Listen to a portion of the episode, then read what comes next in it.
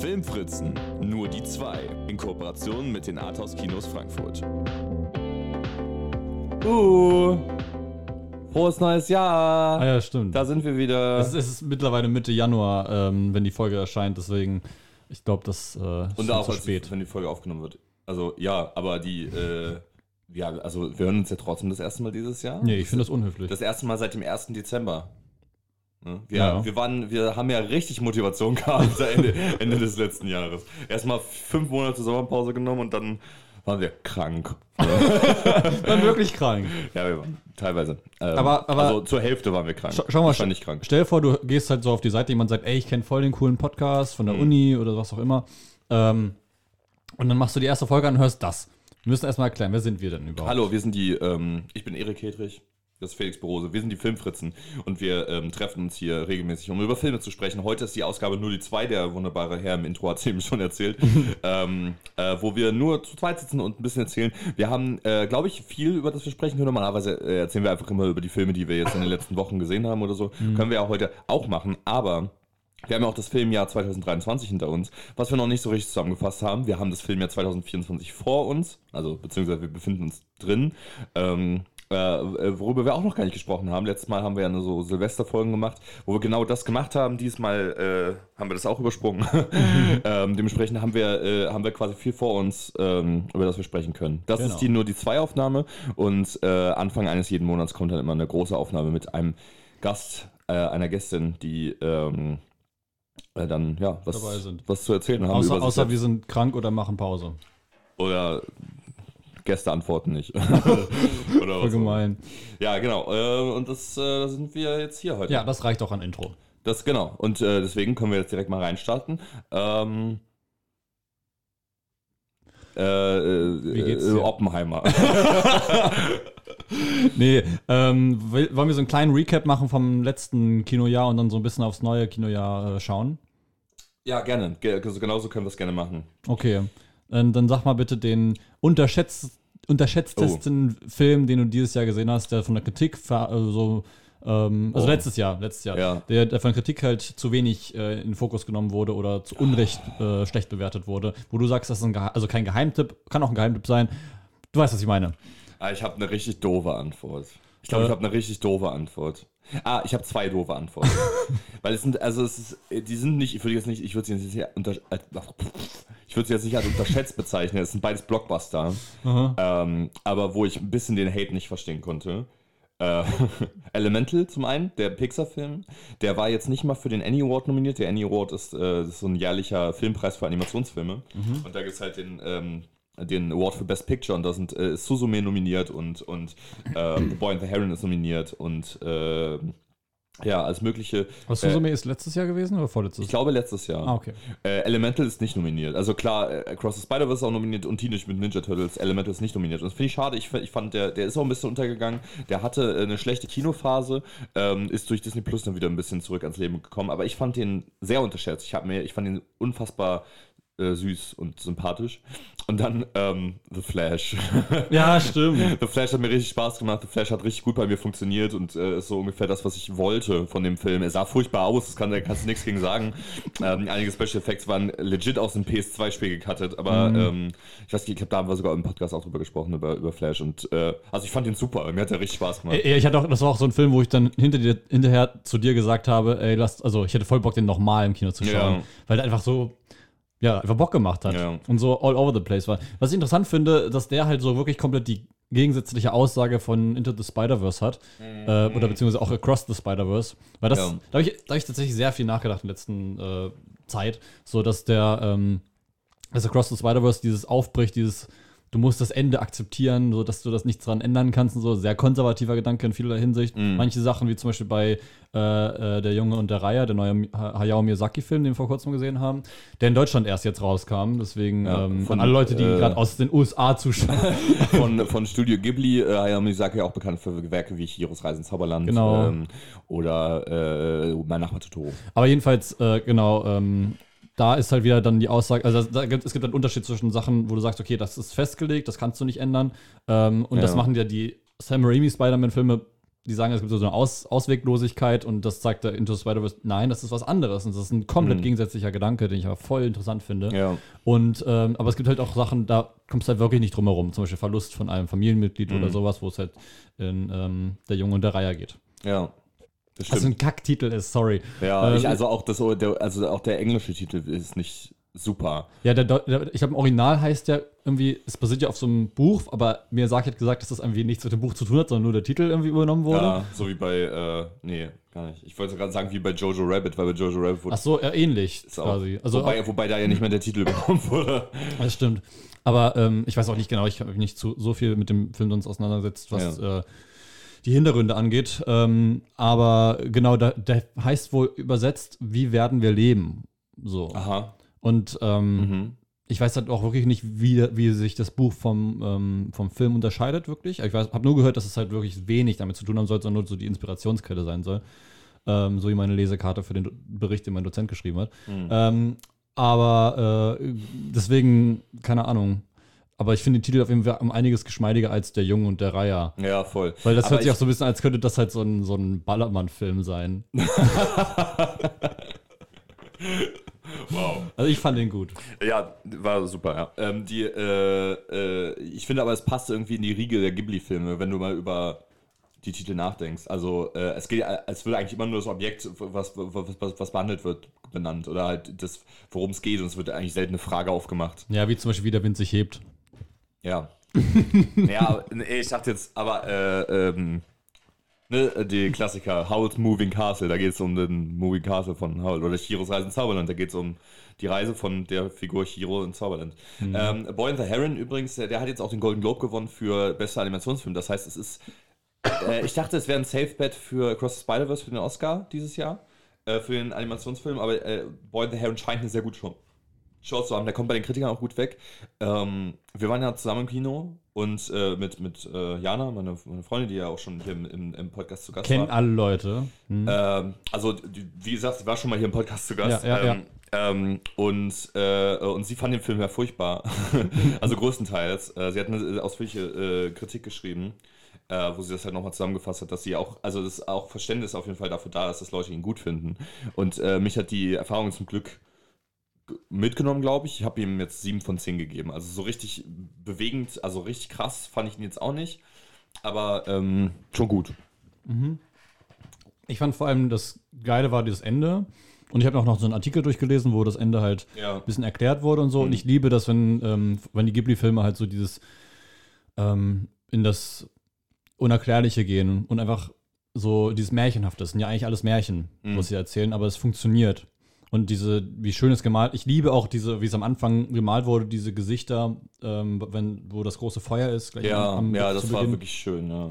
Da habe ich ein bisschen mehr auch gewünscht, dass noch mehr von diesem Psychedelischen quasi da reinkommt. Aber ansonsten, ja, es ist halt krass, dass Hayao Miyazaki immer noch eine konstante Qualität abliefern kann. So, welcher Filmemacher, von wem kann man das behaupten, dass wirklich fast jeder Film richtig gut ist? Oh, das ist eine spannende Frage. Der Typ ist über 80. Ja, true. Ja, ist ja auch so der Running Gag, das ist ja irgendwie auch schon häufig. Hat er jetzt zu Boy and the Heron gesagt, dass es sein letzter Film ist?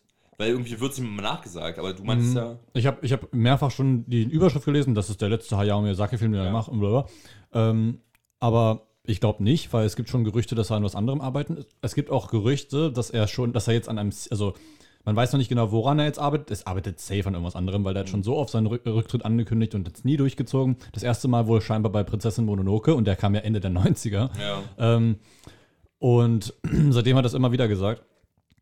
Deswegen, ich glaube nicht, dass er jetzt aufhört. Safe nicht. Und es gibt Gerüchte, weil es gab jetzt vor kurzem so eine kleine Doku irgendwie über ihn, wo die Doku damit endet, dass er sagt, es ist schwierig, in diese Welt zurückzukehren und malt ein Bild von Arietti. Nein, von Nausicaa. Nausicaa war das? Nausicaa, ich kann es nicht, ich weiß nicht, wie man es ausspricht. Ja, also aus Nausicaa in the Valley of the Wind oder so. Stimmt, genau. Es ist peinlich, dass ich gerade nicht den Titel 1:1 sagen kann, aber es ist so ein schöner Film. Ich habe den mittlerweile 2-mal gesehen. Auch finde ich sehr, das ist ein Film, den muss man ein zweites Mal sehen, um ihn wirklich wertschätzen zu können. Nausicaa of the Valley of the Wind. Wind. Ja, stimmt, ich habe es gerade verwechselt mit einem anderen Anime, der mir mal empfohlen wurde. Aber das wäre krass, wenn er dazu ein Sequel macht, weil es gibt, glaube ich, kein einziges Studio Ghibli Sequel, oder? Nee, oder zumindest von Hayao Miyazaki, der hat, glaube ich, noch nie ein Sequel gemacht. Wäre mir nicht bekannt. Aber es basiert ja auch auf einem Manga, den er damals gemacht hat. Ich weiß nicht, ob der Manga fortgesetzt wurde nach dem Film. Also ob die Handlung innerhalb des Films den Manga auch abschließt oder nicht. Aber das ist ja auch der erste Film, also der Film, der dazu geführt hat, dass es Studio Ghibli gibt. So. Ja, deswegen, das wäre halt, das wenn krass, das dann sein letzter Film würde, dann wäre es eine Klammer. Genau, das wäre eigentlich auch ganz süß.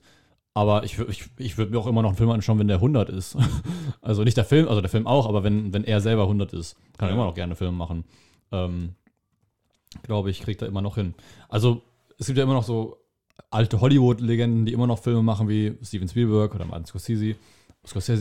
Aber die variieren trotzdem halt immer noch stark in ihrer Qualität. Ich habe letztens gesehen, einer der unterschätzten Science-Fiction-Werke von einem Meisterregisseur, einer der besten Science-Fiction-Filme der letzten Jahre. Und das war einfach Ready Player One von Steven Spielberg, wo ich so war. Ja, unterschätzt? Was? Das ist so ein seltenes, also ja, es kommt natürlich immer darauf an, auf die Meinung der Person, die diesen Artikel schreibt. Ja. Aber ich finde, das ist so das Beispiel dafür, dass Steven Spielberg nicht immer gute Filme macht. Gerade heute nicht immer gute Filme macht. Ja. Er hat auch früher schon teilweise. Aber Steven Spielberg hat ja sehr viele Filme gemacht. Yeah. Wenn ich jetzt zum Beispiel denke, gut, Last Night in Soho wurde teilweise stark kritisiert. Aber ich finde, also ich mochte Last Night in Soho und ich finde, Edgar Wright hat noch keinen schlechten Film gemacht. Aber das er ist auch noch nicht 80. Ja, klar, aber du fragst, wer noch keinen schlechten Film gemacht hat. Ja, aber auf eine lange Karriere hin. Ja, okay, verstehe. Ja, da gibt es wenige, das stimmt. Ja. Übrigens, was mich interessiert hat, der englische Voicecast, jetzt reden wir sehr viel über Hayao Miyazaki, der englische Voicecast von The Boy and the Heron ist ja sehr stark besetzt. Und ich habe diese Liste vorher gelesen, aber konnte ja nichts damit anfangen, weil ich die Figuren noch nicht kannte. Mhm. Und es stört mich eigentlich ein bisschen, weil ich finde, dass das ein doofer Trend ist, größtenteils sehr bekannte Leute in solchen Rollen zu besetzen. In Amerika ist es nochmal eine andere Sache, weil es da nicht so eine große Synchron-Szene gibt wie in Deutschland. Aber ich denke, dass der The Boy and the Heron sich in Amerika auch gut verkaufen würde ohne den Voicecast. Dennoch möchte ich mal vorlesen, wer hier was gesprochen hat. Christian Bale hat die Hauptfigur gesprochen. Mhm. Hä? Das passt doch überhaupt nicht. Der Junge ist irgendwie 13 oder so. Wie soll das denn hinhauen? Das habe ich auch die ganze Zeit mir im Original geschaut. Das hat mir auch die ganze Zeit gestört, dass der einfach so eine richtig tiefe Stimme hat, obwohl der halt 12 ist. Ich glaube, der ist 12. Ja, richtig merk. Also auch noch vorm Stimmbruch. Und das ergibt überhaupt keinen Sinn. Mhm, so. Aber der hat auch schon mal bei Dead Howl gesprochen auch. In House Moving Castle. Naja. Ach krass, das wusste ich gar nicht. Mhm. Dave Bautista spricht den Parakeet King, also den König der Wellensittiche. Das passt richtig gut. Das ist richtig lustig. Gemma Chan hat Natsuko gesprochen, die neue Mutter sozusagen von dem, die jetzt zum Beispiel in Eternals hat sie mitgespielt. Ich weiß gerade nicht, sie hat glaube ich noch andere, also gute Filme gespielt. Willem Dafoe hat den Noble Pelican gesprochen. Ich kann mich aber nicht mehr daran erinnern, was das für eine Figur war. Ich glaube, das war der nach dem auf diesem, also schon in der Zauberwelt, der begraben wurde. Ach so. Ah. Ja, okay. Der so richtig verblutet war. Ja, stimmt. Aber der nur diese eine Szene hatte eigentlich, ja. Okay. Karen Fukuhara hat Lady Himi gesprochen, das war doch die aus The Boys, oder? Ja. Und die hat auch in Suicide Squad mitgespielt. Und in Bullet Train. Ja, genau, in The Boys spielt sie die Figur Kimiko. Ja, genau. Das ist, glaube ich, so ihr größtes Ding. War auch super. Mark Hamill hat den Großonkel gesprochen. Oh, geil. 1A. Robert Pattinson, den Grauen Reiher, das weiß man vielleicht auch schon. Und Florence Pugh hat Kiriko gesprochen, also die wahrscheinlich die junge Version der. Ja, aber nicht spoilern. Das Mädchen, einfach was in der Zauberwelt vorkommt. Ach so, ja stimmt, dann hab ich die gerade verwechselt? Nee. Habe ich nicht. Kiriko ist nicht das Mädchen, sondern die Frau. In der ersten Zauberwelt, wo er ist, mit dem Wasser. Das ist doch Kiriko. Ja. Ah, nee, warte mal. Nee. Kiriko, das ist das ist die Frau. Ja, sag ich doch. Okay, hab ich's verwechselt. Genau, ja, okay, gut, dass wir auch so weit sind. Um auf deine Frage zurückzukommen. Die Frau ist vor allem die beste Beschreibung für eine Figur. Ja, das ist so der Reiher und das ist so der Onkel. Die Frau. Wer den Film gesehen hat, weiß jetzt Bescheid. um auf deine Frage zurückzukommen, ich fand The Flash sehr unterschätzt. Ich auch, aber The Flash, das finde ich auch irgendwie lustig, dass wirklich viele Leute gesagt haben, eigentlich hat der voll Spaß gemacht, eine richtig krasse Hatewelle aber auch gab, vor allem auch gegen James Gunn, und da merkt man auch, wie unbegründet teilweise dieser Hate ist gegen James Gunn, einfach nur von wegen, oh ja, Snyder, bla bla. Weil es hätte literally jeder sein können. Mir fällt wirklich keine Person ein, die das besser, also die man dafür einsetzen sollte, statt James Gunn. James Gunn ist so die beste Wahl, um ein neues Universum zu machen, was Superhelden angeht. Ja, ich denke weil momentan ist ja mega Superheldenfilm mega im Argen, wie man so schön sagt. Wenn jemand es schafft, irgendwie frischen Wind in ein totes Franchise zu pusten, dann glaube ich, macht das James Gunn wohl am besten. Ja. Ich habe letztens privat eine Top-5-Liste gemacht für letztes Jahr. Und Guardians of the Galaxy 3 war da auf Platz 2. Oi. Wo auf Platz 3, aber Platz 2 übrigens auch auf meiner Most Anticipated-Liste für das Jahr 2023. Genau, Guardians of the Galaxy. Auf Platz 3 war Spider-Man Across the Spider-Verse, wo ich mir halt so dachte, wie lame ich bin, dass ich zwei Superheldenfilme direkt hintereinander habe. Aber wo ich mir halt auch denke, dass Guardians 3 halt durch James Gunn, die das geschafft hat, halt das wieder ins MCU zu geben, was wir alle so geliebt haben. Obwohl es sich auch nicht, also es fühlt sich auch nicht immer an wie ein MCU-Film, weil es halt abseits von der Erde spielt. Aber weil früher gab es dieses Gefühl nicht. Das fühlt sich an wie ein MCU-Film. Der erste Captain America war auch ein anderer Film als der erste Iron Man-Film. Weißt du, aber mittlerweile ist halt also ein so ein Brei irgendwie. Ja, also James Gunn hat ja eigentlich als MCU revolutioniert, indem er halt den ersten Guardians of the Galaxy gemacht hat, weil der halt einfach selbstreferenzieller war. Also wenn ich mir heute anschaue, denke ich mir immer noch so, das ist eigentlich kein, also es ist absolut nicht mein Lieblingsfilm aus dem MCU. Er ist besser als die ersten beiden Captain America. Ich bin kein großer Fan vom zweiten Captain America. Oh, krass. Ich mag den wirklich nicht, keine Ahnung. Ich weiß gar nicht, ob wir da schon mal drüber gesprochen haben. Weil den müssen wir auch nicht großflächig aussprechen. Ja, aber ich habe den, das ist der einzige Marvel-Film, der mir gefehlt hatte. Den habe ich dieses Jahr das erste Mal geguckt, also letztes Jahr das erste Mal geguckt, als ich mit Jana das ganze MCU geguckt habe. Ich weiß nur, dass alle den so feiern, oh mein Gott, der war so Spy-Thriller-mäßig, bla bla. Ich fand ihn so peinlich, ich fand ihn so prätentiös, so, oh ja, ich bin jetzt ein Computer. So, diese eine Figur. Anim Sola hieß er. Ja, das ist so ein bescheuerter Name. Also mach doch eine deutsche Figur, die wenigstens auch einen deutschen Namen hat. Und nicht, also so wie Simo auch, Daniel Brühl Figur, aber, ist auch überhaupt kein deutscher Name. Im Sinne von, die müssen jetzt nicht alle Peter heißen, aber ich meine, den Namen Anim, vielleicht bin ich doch einfach uninformiert, den gibt es einfach nicht. Und es gibt einen Namen, der ähnlich ist. Es hört sich an, als hätte jemand einmal den Namen Armin gehört und sich dann gedacht, wie war der nochmal? Anim. Ah ja, Anim, ne?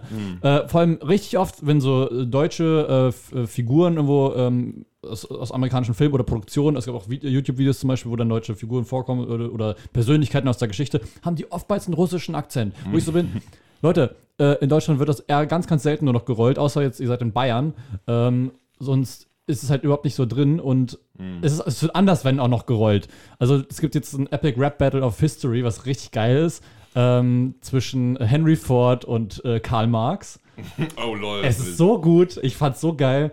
Und da hat Karl Marx auch eher so einen russischen Akzent, wo man sich denkt, okay, get your shit right. So.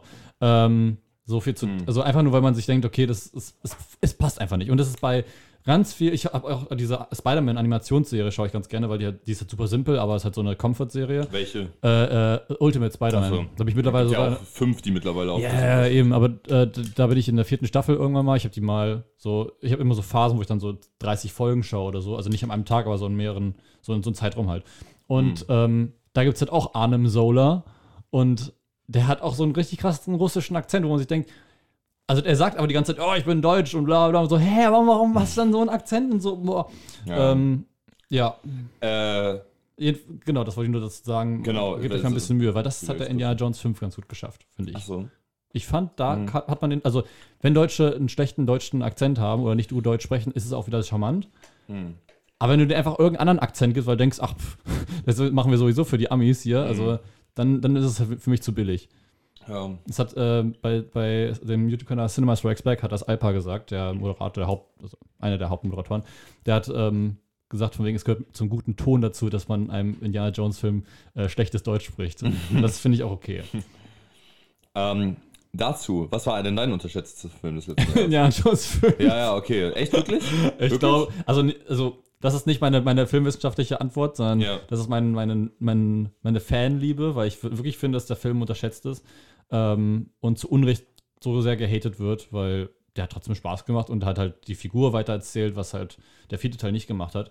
Aber ich habe auch schon genügend über diesen Film gesprochen. Ich finde, kann man sich super anschauen. Er hat als ein Ende, also mein Lieblingsende des gesamten Filmjahres, wirklich. Ich habe dann im Kinosaal gesessen und das erste Mal seit, ich weiß, ich kann mich nicht dran erinnern, wann das letzte Mal so war, dass ich wirklich im Kinosaal saß und dachte, what the fuck, was passiert jetzt? Ach so. Ich habe keine Ahnung, was jetzt auf mich zukommt, weil ich habe nur den ersten Teaser damals gesehen und ich kann das wirklich allen Leuten empfehlen, schaut euch, wenn, dann ganz wenig vom Pro-Material an, weil dadurch hast du halt keine Erwartung, was jetzt als nächstes passiert. Da hast du voll viel Shots noch nicht im Gedächtnis von wegen, das wird auch gleich kommen, es wird also abgehakt. Voll, ja. Und deswegen, ich habe mir damals jedes einzelne Promomaterial zu Justice League angeschaut, als die erste Version davon Joss Whedon damals kam. Das hat mir voll den Film ruiniert.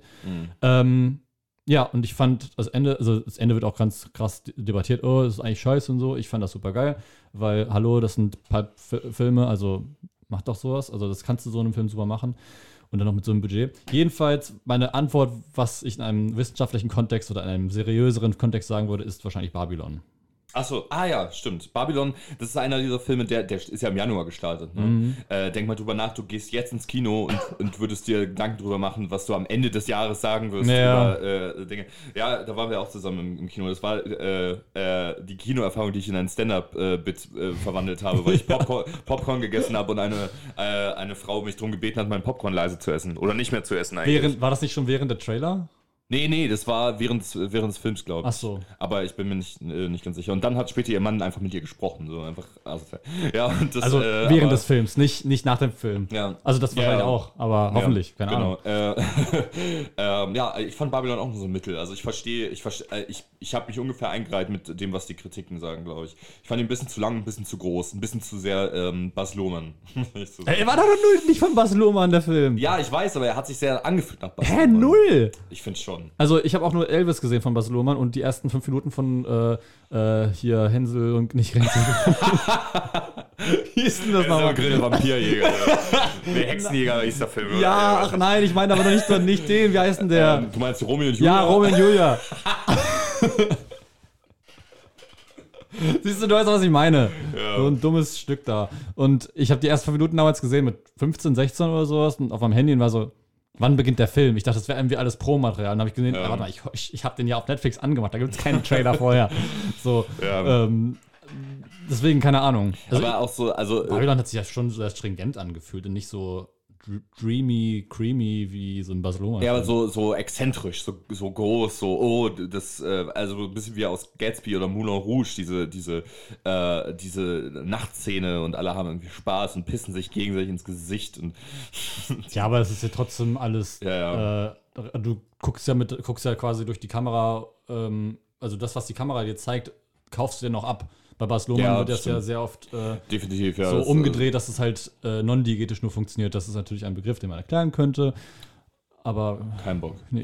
Also jedenfalls, dass man halt merkt, okay, das ist gerade nicht das, was in Realität in diesem Universum passiert, sondern durch die Effekte, die ein Film dir rüber macht, wie zum Beispiel Musik oder Zeitlupe, hast du ein Gefühl von einer Immersion und dass es halt ein bisschen surreal rüberkommt. Ich glaube, das beschreibt das einigermaßen so, damit man merkt, es ist nicht einfach so wie jetzt gerade der Podcast, wo man einfach eine Kamera draufhält und das, was man sieht, das passiert auch, sondern es ist halt ein bisschen mit Effekten untermalt, dass es halt so ein bisschen surreal wirkt. Genau, und das macht ja Baz Luhrmann schon. Das stimmt. So, und das hat Babylon nicht gemacht. Babylon fühlt sich an wie ein Damien Chazelle-Film, außer First Man fühlt sich nicht an wie ein Damien Chazelle-Film, aber das liegt einfach daran, dass ich La La Land so als den Damien Chazelle-Film... Ja, La La Land, aber du hast Whiplash immer noch nicht geguckt. Nee, leider nicht. Ja, und ich finde, also wenn man La La Land und Whiplash neben First Man und Babylon stellt, dann finde ich, fühlen sich die beiden einfach viel zu gewöhnlich an. Also da fehlt mir so ein bisschen die Stimme. Die Babylon? Ja. Oh, der Soundtrack ist halt richtig geil von Babylon. Das, ja, definitiv. Und den hatte ich auch als auf meinem Oscar-Ballot angekreuzt. Das war richtig geil. Aber der hat nicht gewonnen, ne? Nee, hat nicht gewonnen. Das war... im Westen nichts Neues. Das war richtig stimmt. Nur wegen diesen 3 Tönen. Ja. Oh. Ich meine, es war effektiv. Kannst nichts gegen sagen. Ich fand den so deplatziert im ganzen Film. Also den Score von Babylon, der hat auch so gut in die Atmosphäre gepasst und so. Und ja. Das war super, ja. Weil es auch dieses Hauptthema ist, was aber immer variiert wird und du merkst gar nicht, dass es dasselbe Thema ist, außer du hörst es halt dreifach nochmal. Und ich finde das wirklich unfassbar, dass, also ich finde auch hier Invest Nichts Neues ist mega überbewertet. Ah ja. Es ist natürlich immer schön, wenn man sieht, okay, nicht nur amerikanische Filme werden ausgezeichnet, man sieht vom deutschen Film auch was und dann noch von einem Wolfsburger Filmemacher. Das ist gut, meine ich, weil auf Wolfsburg... Auf dem THG-Abi gemacht. Ne? Ja, weil wir kommen auch aus Wolfsburg, für alle Leute, die jetzt das erste Mal zuhören. Bist du den Theaterfilm und Medienwissenschaften in Frankfurt? Ja, deswegen meine ich nur, Babylon ist sehr Untergang. Also, über ihn wurde gesprochen, er ist aber so wenig eingenommen. Ich fand, der Film sah so gut aus. Margot Robbie hat so eine gute Performance abgeliefert. Brad Pitt hat richtig gut gespielt. Das kann man, finde ich, auch nicht in jedem Film von Brad Pitt behaupten. Er war... einfach geil. Ich habe diesen Film geliebt. Ich finde, je mehr er diese Rollen annimmt, die er da gespielt hat, wo er halt auch ein bisschen damit spielt, dass er älter wird, weißt du? Aber also, dass er auch Teil seiner Figur ist und sowas. Das finde ich, steht ihm richtig gut. Ja. Ich freue mich aber voll, dass du Babylons mochtest, weil ich sehr Lust gehabt hatte, den zu mögen. Ich Damien Chazelle immer noch sehr wertschätze als Filmemacher. Und der ist sehr ehrgeizig, der Film. Und deswegen finde ich das gut, wenn er davon belohnt wird. Ich sehe ja auch gerade, dass Nerdkultur ihm auch 4,5 Sterne gegeben hat. Und Lenny vom CSB. Aber Xenia hat ihm 2 Sterne gegeben. Also uiui, what? So viel dazu. Ja, ja. Mal wieder Typ. Ja. Ich finde einen Film, auf den ich, wo ich mir gedacht habe, dass er mir nicht gefallen wird, weil ich schlechte Laune hatte an dem Tag und mir davor Vertigo reingezogen habe. Also nicht wegen Vertigo als schlechte Laune, sondern halt, ich dachte, okay, der hat mich jetzt halt so, ich habe Vertigo gesehen, ich werde das dann wahrscheinlich mit dem Film dann immer vergleichen, mit dem, den ich danach schaue. Und ich hatte ein bisschen schlechte Laune. Und dann habe ich den Film gesehen und das war mein Lieblingsfilm des Jahres, glaube ich. Ja, nämlich das ist cool. Super Mario Bros. Nein, Decision to Leave. Also ich weiß nicht, wie das war auch letztes Jahr. Ja, das war, aber das ist so halt auch wieder so ein Ding, das kam, ich glaube, in Deutschland kam der halt auch erst letztes Jahr, wenn ich nicht falsch liege. Das ist ein Film von dem südkoreanischen Filmemacher Park Chan-wook. Falsch ausgesprochen von mir, aber so egal. Und der hat vor allem mit seiner Vengeance-Trilogie bekannt geworden, vor allem mit dem Film Oldboy, der auch mal geremaked wurde mit Josh Brolin und Elizabeth Olsen, glaube ich. Das Remake soll richtig furchtbar sein und der Originalfilm, ich habe den leider immer noch nicht gesehen. Ich hatte mir Karten geholt für den Film. Ich wollte den nämlich im Sinister schauen. Beim Project K koreanischen Filmfestival. Genau. Und dann war ich aber krank.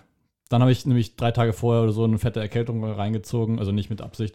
Und dann konnte ich leider den Film nicht sehen. Und es ist so schade, weil ich hätte ihn so gerne im Kino gesehen. Ich habe ihn dann die Woche drauf um 8 Uhr morgens geguckt. Im Filmwissenschaftsseminar. Da war ich immer noch krank, hätte ich ihn nicht mit reinschauen können. Aber ich glaube, er würde dir auch gefallen. Das ist ein sehr, sehr spannender Film. Ich habe bislang auch, glaube ich, noch keinen schlechten Park Chan-wook-Film gesehen. Also die sind halt manchmal so ein bisschen... ein bisschen kontrovers, weil zum Beispiel hast du Handmaid's Tale geschaut? Nee. Warte mal. Handmaid's Tale ist was anderes. The Handmaiden, so. Es gibt nämlich Handmaid's Tale, die Serie, und es gibt den Film The Handmaiden. Das stimmt, ja, genau. Den hat Jana mir auch die ganze Zeit empfohlen, den soll ich mir unbedingt mal angucken. Der ist doch super. Ich habe ja auch die Extended-Version damals geschaut, in einem Tutorium, autonomen Tutorium. Und der Film hat halt so einen ganz krassen Kritikpunkt. Also der Film äußert eine ganz klare patriarchale Kritik, aber reproduziert halt auch genau das, was er kritisiert, weil es so richtig explizite Sexszenen gibt zwischen zwei Frauen und die halt so mega exploited werden. Und genau darum geht es aber auch in dem Film, dass der halt das kritisiert, dass Frauen exploited werden, sexually und körperlich und alles. Ja. Deswegen ist der halt ein bisschen kontrovers. Ich habe aber noch Sympathy for Lady Vengeance geschaut. Und ich glaube, irgendwelche noch habe ich aber nicht mehr im Kopf. Deswegen, also Park Chan-wook macht wirklich richtig, richtig geile Filme. Siehst du einen Vergleich zwischen Decision to Leave und Vertigo? Also, ich habe schon öfter gehört, dass Park Chan-wook von Hitchcock stark beeinflusst wurde. Und mit irgendeiner Person habe ich darüber gesprochen, auch nach dem Film, von wegen, da merkt man schon, dass er von Hitchcock beeinflusst wurde. Ich habe tatsächlich sehr wenig Hitchcock-Filme gesehen. Ich habe erst vor kurzem Die Vögel geschaut, ich habe Vertigo geschaut. Ich glaube, das waren so die einzigen Filme von Hitchcock, die ich gesehen habe. Psycho nicht? Nee, den muss ich noch anschauen. Aber ich habe auch Angst vor Horrorfilmen, deswegen ist es bei mir sowieso ein bisschen schwierig.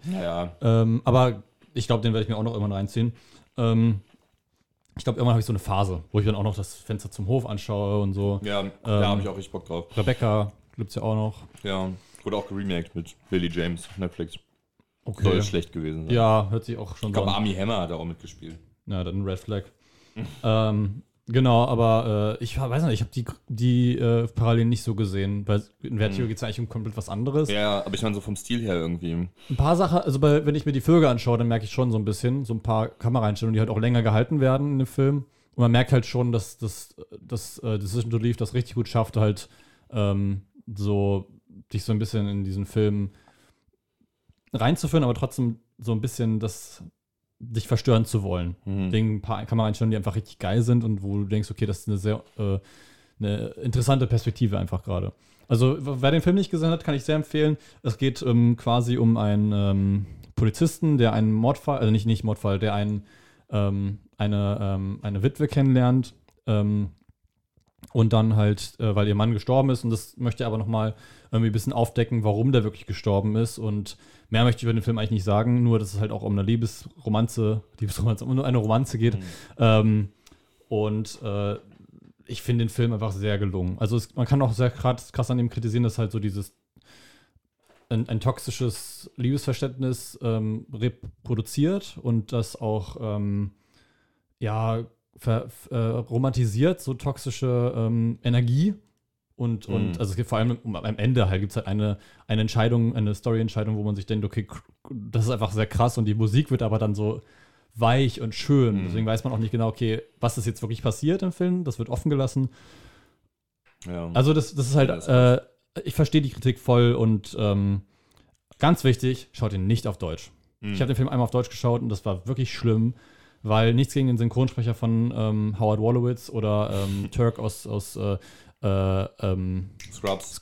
Grüße gehen raus an Sebastian Schulz, glaube ich. Kann sein. Und der hat auch General Hux gesprochen in der neuen Star Wars-Trilogie. Seine Stimme funktioniert null mit der Figur. Und auch die anderen Figuren, das ist viel zu, dann denkst du die ganze Zeit, du bist in einer Sitcom. Und das funktioniert nicht. Schaut den Original mit Untertiteln. Ja, also ich habe jetzt genügend geredet. Und, das habe ich gesagt, als ich rauskam, ich habe ihm 4 Sterne gegeben, also war ich scheinbar auch sehr überzeugt, aber es ist einer der schönsten Filme, die ich jemals gesehen habe. Wunderbare Kameraarbeit, ja. Also saukrass. Und da war ich auch echt überrascht darüber, dass es keine Nominierung gab für beste Kameraarbeit, weil das ist auch keine für Best International Feature, was auch sehr überraschend ist. Aber, Best Directing hätte ich ihm auch. Ja, also das fand ich krass. Einfach die Kameraarbeit, vor allem, weil ich dran gedacht hatte, wie Werke ohne Autor von Florian Henke von Donnersmarck mal nominiert war für beste Kameraarbeit. Was auch selten ist, dass solche Nominierungen an Filme gehen, die nicht in Hollywood produziert wurden. Der sah auch richtig gut aus. Ja, schon, aber ich finde, Decision to Leave, also sah auch sehr gut aus. Absolut. Deswegen, ja. Genau, so viel dazu. Ich habe übrigens mir letztens ein Apple TV Plus Abo zugelegt und kann deswegen auch nochmal sagen, dort läuft aktuell Flora and Son, der letztes Jahr rauskam, von John Carney, der Regisseur von Sing Street. Und der macht sehr, sehr ähnliche Filme immer wieder. Es sind alles so sehr enge Slice-of-Life-Geschichten, die viel mit Musik zusammenhängen, wo Originalmusik für geschrieben wird. John Carney ist eigentlich auch Musiker. Ihre. Sing Street ist, finde ich, immer noch sein bester, großartige Musik, aber bei Flora & Son haben wir auch ganz tolle Mucke. Eine wunderbare Hauptdarstellerin, Joseph Gordon-Levitt spielt mit. Falls man ein Apple TV Plus Abo hat, würde ich mal empfehlen, da reinzuschauen, genauso wie in die Dokumentation Still, a Michael J. Fox Movie, den ich gestern geguckt habe. Genau, Michael J. Fox. Gestern? Den habe ich gestern geguckt. Wie hast du das gemacht? Du warst doch abends weg. Ja, ich habe den geguckt, bevor ich losgegangen bin. So um 18 Uhr habe ich den mir angeschaut.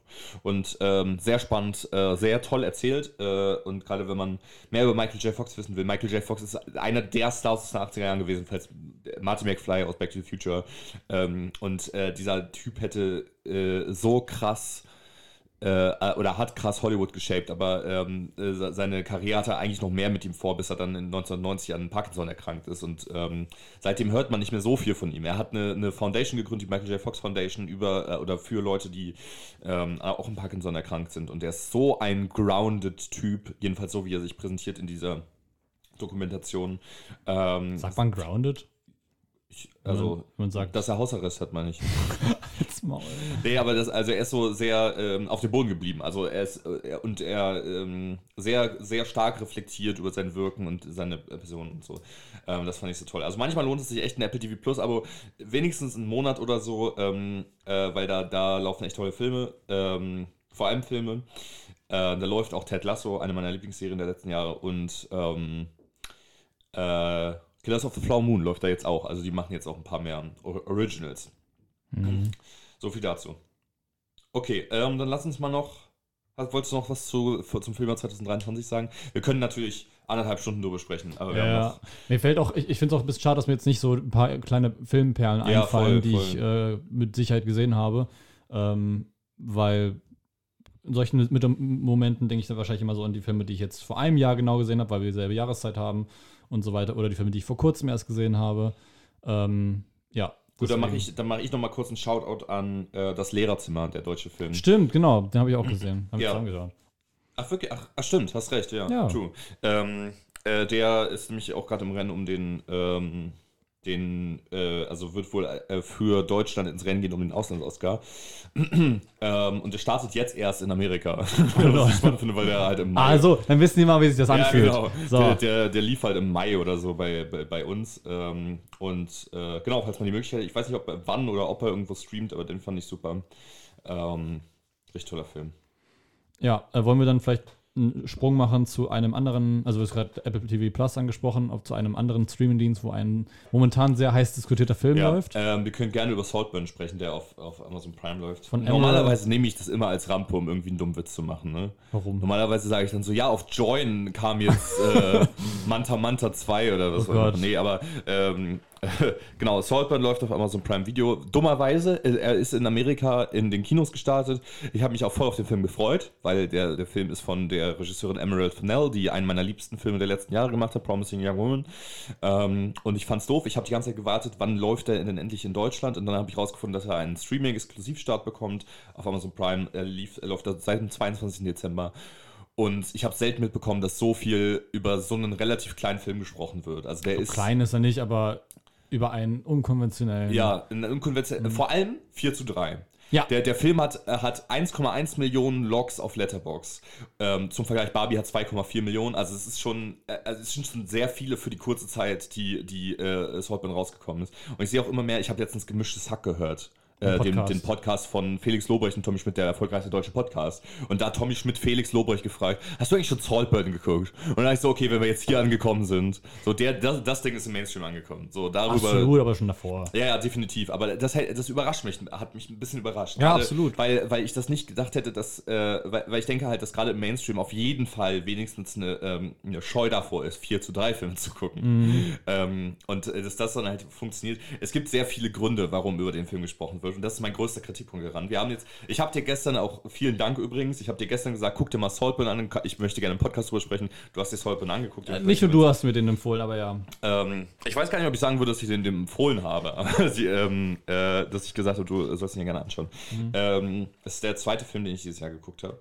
Nach Bottoms ist übrigens auch auf Amazon Prime gelaufen. Großartige Komödie, finde ich super. Mit Ayo Ebediri, die den Golden Globe für The Bear gewonnen hat. Den zweiten Film, den du heute dieses Jahr auf Amazon Prime gesehen hast, oder generell? Weil du hast ja noch... Generell. Du hast Boy and the Heron auch noch gesehen. Ja, aber ich habe am 2. Januar oder am 1. Januar habe ich Bottoms und Saltburn geguckt. Ach so. Ich dachte, ich habe gerade in meinem Kopf gehabt, dass du den vor kurzem erst gesehen hast, vor ein paar Tagen. Nee, genau. Okay. Am besten. Und, Saltburn. Okay, was sage ich jetzt am besten? Ich wollte nur einmal sagen. Sag du gerne was dazu. Okay, ja, gerne. Ich habe den Film angemacht und war sofort so große Augen bekommen, weil ich mich so darüber gefreut habe, dass der 4:3 ist, weil ich 4:3 momentan richtig krass liebe. Ich habe leider, es gab einen Film mit Jeremy Allen White, den ich eigentlich auch noch sehen wollte, der lief auch im Malsehen-Kino. Den hatte Gunther, unser letzter Gast, der fürs Malsehen-Kino so hauptverantwortlich ist. Der hat den auch sehr empfohlen. Das war ein Schwarz-Weiß-Film, auch ein 4:3. Fremont hieß der. Fremont, genau. Mhm. Oder Fremont. Ja. Den wollte ich eigentlich auch schauen, weil der 4:3 ist. Für mich kann man easy damit, sellen, kaufen, sollen, irgendwas. Ja, jedenfalls. Ja. Überreden. Überreden, ganz gut. Und das Gute ist, der Film wurde auch so gedreht, dass er für 4:3 ist. Wenn du dir Justice League The Snyder Cut anschaust, dann merkst du, okay, da fehlt oben was. Ja. Der wurde nicht für 4:3 gedreht, aber trotzdem geil, dass sie ihn 4:3 rausgebracht haben.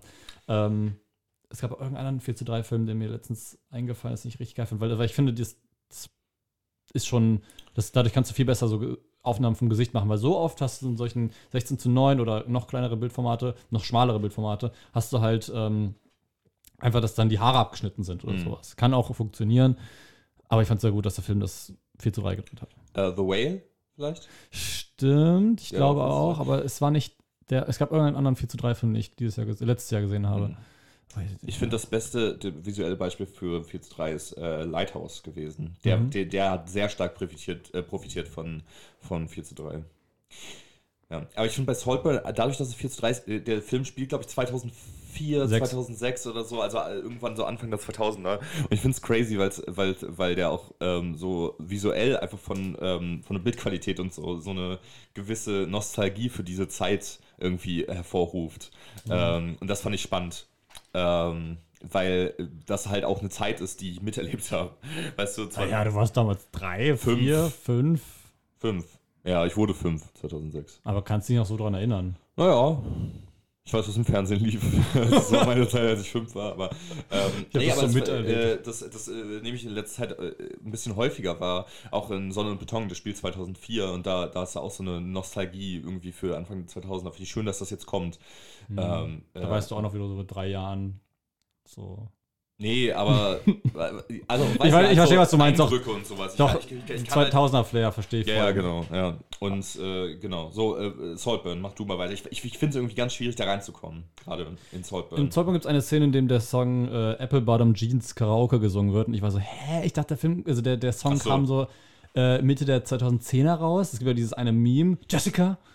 Ja, Apple Bottom Jeans, Boots with the Fur. Und es gibt auch so viele, das ist ein geiles Meme, es gibt auch so viele Memes dazu, über das Meme wieder und auch über den Song, das zum Beispiel Apple Bottom Jeans by the Beach Boys oder Apple Bottom Jeans von den Beatles und sowas, wo die das halt so singen.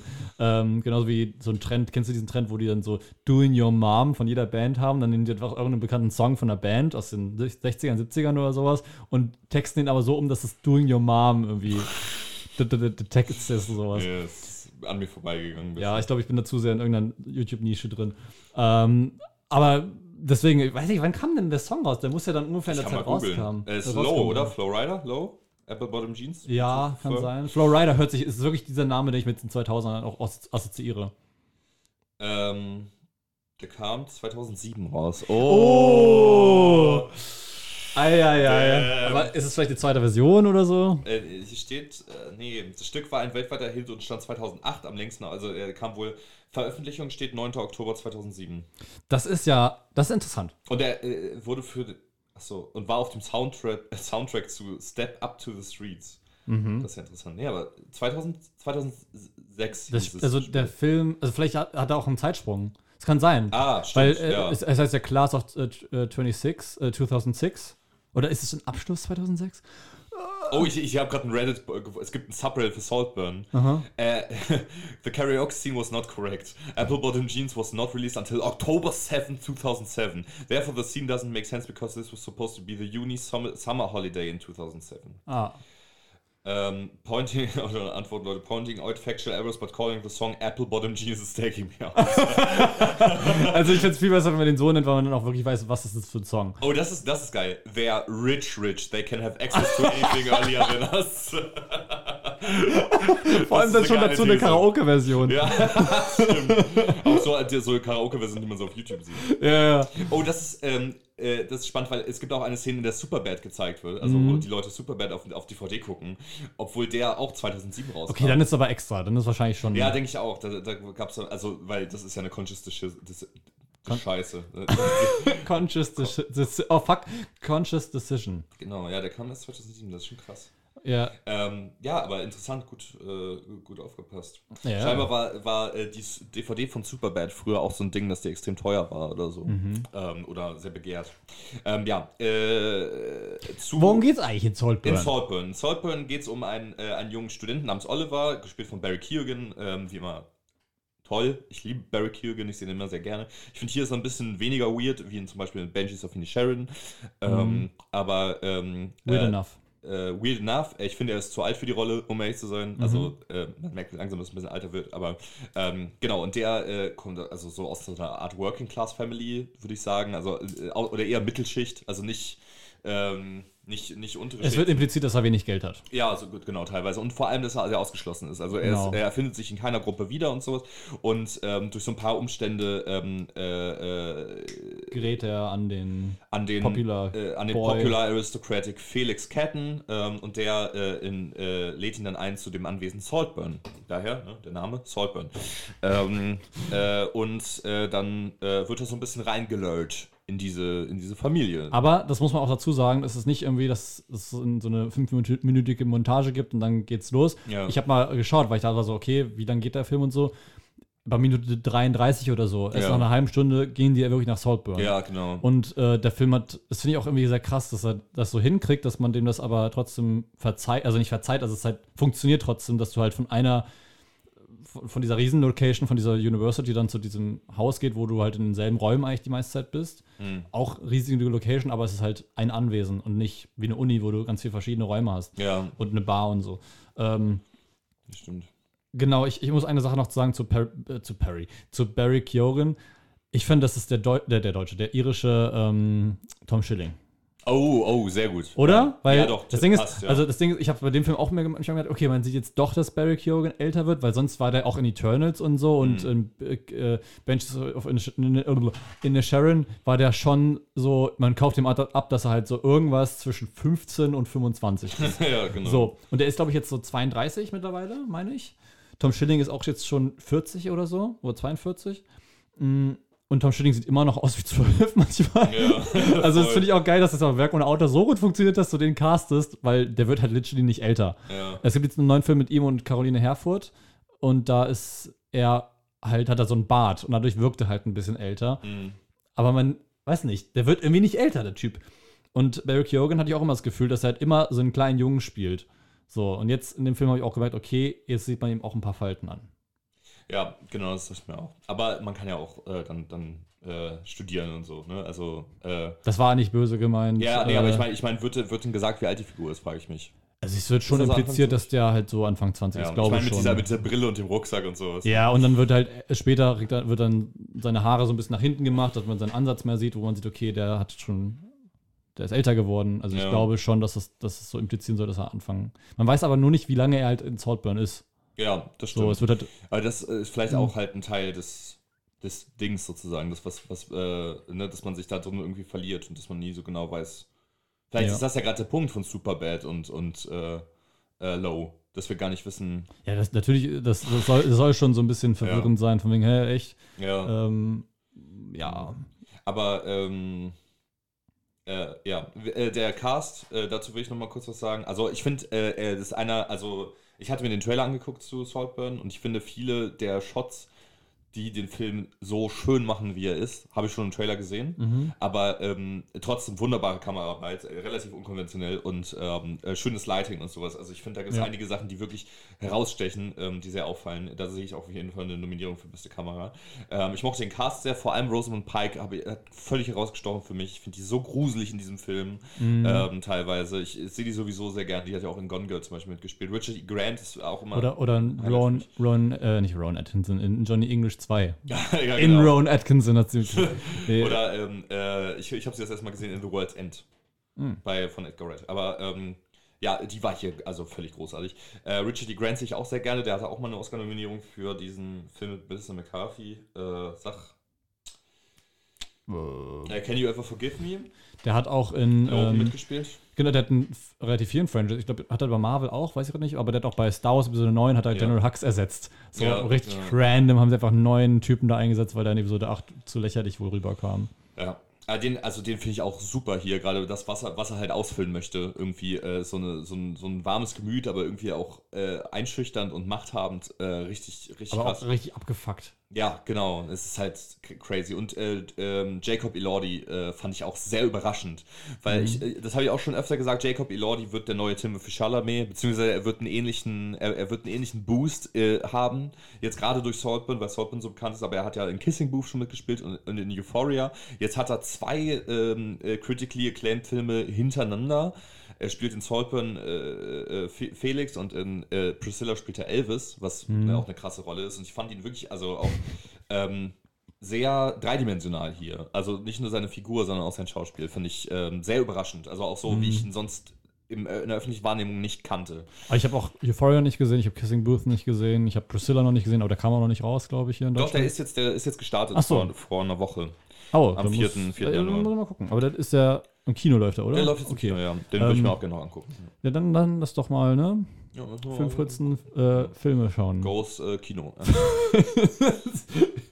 Richtig dumm. Aber irgendwas wollte ich gerade noch sagen zu Jacob Elordi, glaube ich. Aber die Figur, ich fand generell die Figur in diesem Film so gut geschrieben einfach. Ja. Also allein Rosamund Pikes Figur, glaube ich, wirklich meine Lieblingsfigur. Das könnte so eine Loriot-Figur sein, voll. Die aber halt in einem ernsten Setting ist. Ja. Und das ist so gruselig, wie du schon meintest, ist aber auch so gut gespielt und voll. So gut geschrieben. Ich habe es wirklich...